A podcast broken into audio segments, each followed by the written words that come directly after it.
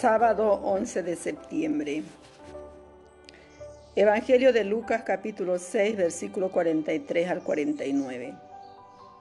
En aquel tiempo Jesús decía a sus discípulos, no hay árbol bueno que dé fruto malo, ni árbol malo que dé fruto bueno, porque cada árbol se conoce por su fruto.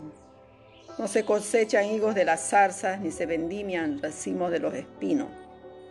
El hombre bueno de la bondad que atesora en su corazón saca el bien, y el que es malo de la maldad saca el mal, porque de la abundancia del corazón habla la boca. ¿Por qué me llaman Señor, Señor y no hacen lo que digo? El que se acerca a mí escucha mis palabras y las pone en práctica. Le voy a decir a quién se parece. Se parece a uno que edificaba una casa cavó profundamente y puso los cimientos sobre roca. Vino una inundación, arremetió el río contra aquella casa y no pudo destruirla, porque estaba sólidamente construida. En cambio, quien escucha la palabra y no la pone en práctica, se parece a uno que edificó una casa sobre tierra, sin cimiento, arremetió contra ella el río y enseguida se derrumbó y quedó completamente destruida palabra del Señor. Gloria a ti, Señor Jesús. El Evangelio de hoy prosigue la unidad ¿no? literaria de la que hablábamos ayer y comprende la parábola referente al árbol y los frutos, el corazón y la boca, las obras y la casa edificada sobre roca o sobre arena.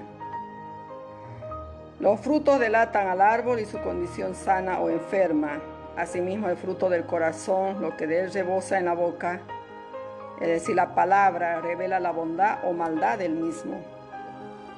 El que es bueno de la bondad que atesora en su corazón saca el bien, y el que es malo de la maldad saca el mal, porque lo que rebosa del corazón lo habla la boca.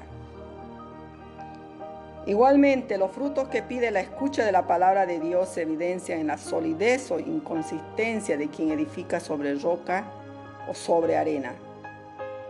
La parábola de la casa cimentada en roca o en arena movediza recuerda la de la semilla que penetra en lo hondo de la tierra o por el contrario se queda en la superficie.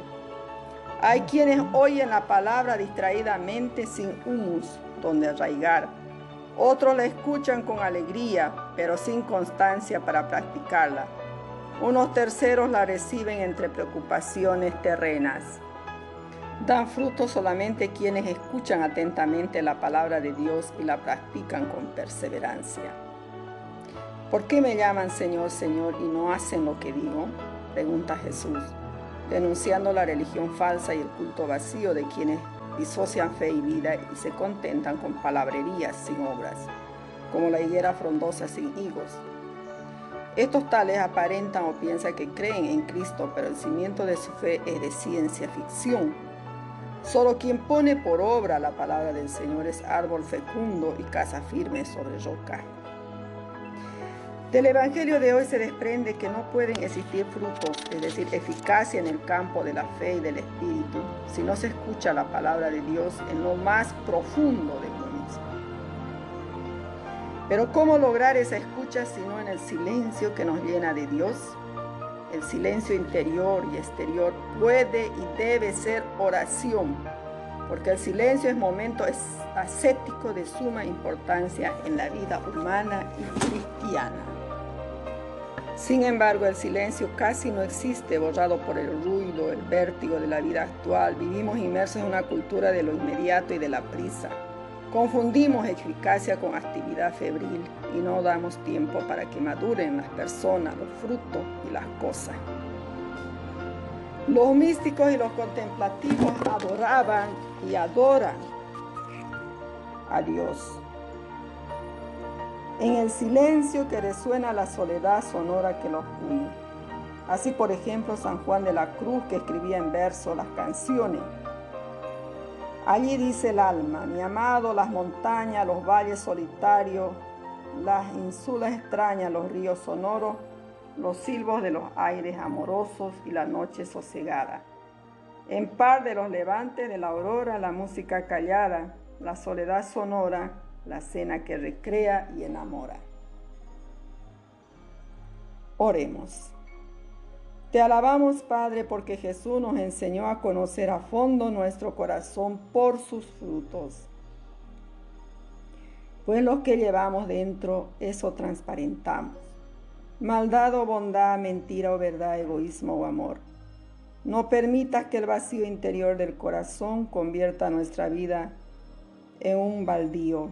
Que la savia de tu espíritu dé fruto en nosotros mediante la práctica de las bienaventuranzas y la escucha de tu palabra en oración y silencio.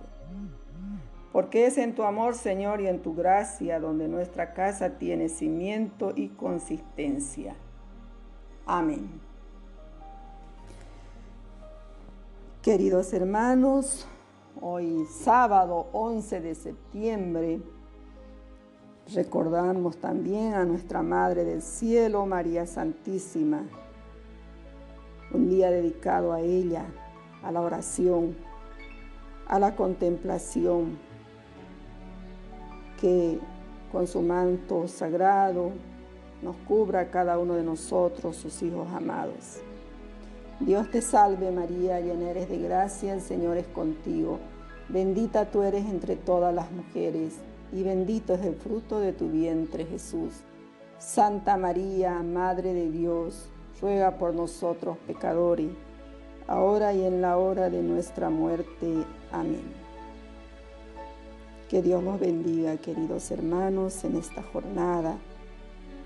Que nos proteja, nos done fortaleza, paz, nos asista con su amor, su misericordia, su providencia en nuestra familia.